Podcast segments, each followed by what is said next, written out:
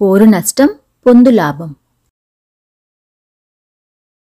శ్యామసుందరానికి ఇద్దరు పిల్లలు. వారి పేర్లు అనూష వినోద్. వీరిద్దరూ కలిసి బాగానే ఆడుకునేవారు. కాని అమ్మ ఏమైనా పెట్టినప్పుడు నాకు ముందు నాకు ముందు అని పోట్లాడుకునేవారు. తల్లి మీద పడి గోల చేసేవారు. దీనితో తల్లి చేతిలోని ఆహార పదార్థాలు కింద పడిపోయి వృధా అయ్యేవి. ఆమె కోపంతో వారిని దండించేది. తండ్రి ఇదంతా గమనించాడు.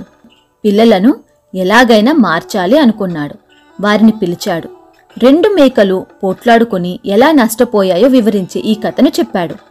యమునా నది మీద చిన్న వంతెన ఉండేది. అది రాకపోకలకు వీలుగా ఉండేది. మనుషులకే కాక జంతువులకు కూడా ఆ వంతెన ఉపయోగపడేది. నదిని దాటటానికి ఒక్కొక్కరు వరుసగా వెళ్తే ఇబ్బంది ఉండేది కాదు. ఎదురెదురుగా ఒకేసారి ఇరువైపుల నుంచి దాటడానికి ఇబ్బందిగా ఉండేది. ఒకనాడు రెండు మేకలు ఎదురెదురుగా వచ్చాయి.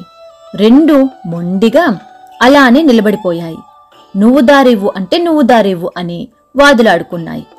పక్కకు తొలిగితే పరువు తక్కువ అని తలచి రెండు ఏమాత్రం తగ్గలేదు. ఆ రెంటి మధ్య గొడవ చిలికి చిలికి గాలివాన అయింది. పోట్లాటలో పట్టుతప్పి రెండు నదిలో పడి కొట్టుకుపోయాయి. ఆ వంతెన మీదే మరికొంతసేపటికి రెండు ఆవులు ఎదురెదురుగా వచ్చాయి. ఒక ఆవు మర్యాదగా మిత్రమా కొంచెం పక్కకు తొలుగుతావా? నేను అటువైపుకు వెళ్ళాలి. మందలో వెనుకబడిపోయాను అని ఎదురుగా వస్తున్న ఆవును అడిగింది. రెండో ఆవు కూడా అంతే మర్యాదగా సరే వెళ్ళు దానికేముంది? తగ్గినవారు తక్కువవారు కారు అంటూ పక్కకు ఒదిగి నిలబడింది. రెండు ఆవులు ఒకదాని తర్వాత ఒకటి ప్రశాంతంగా వంతెన దాటాయి. విన్నారు కదా పిల్లలు? పోరు నష్టం పొందు లాభం అని తెలిసిందా? పోట్లాడుకుంటే నష్టం స్నేహంగా ఉంటే లాభం. ఇద్దరూ మారం చేయకుండా ఉంటే ఎల్లప్పుడూ క్షేమంగా ఉంటారు అని చెప్పి. కథ ముగించాడు నాన్న. పిల్లలు నాన్న చెప్పిన కథలోని నీతిని అర్థం చేసుకున్నారు.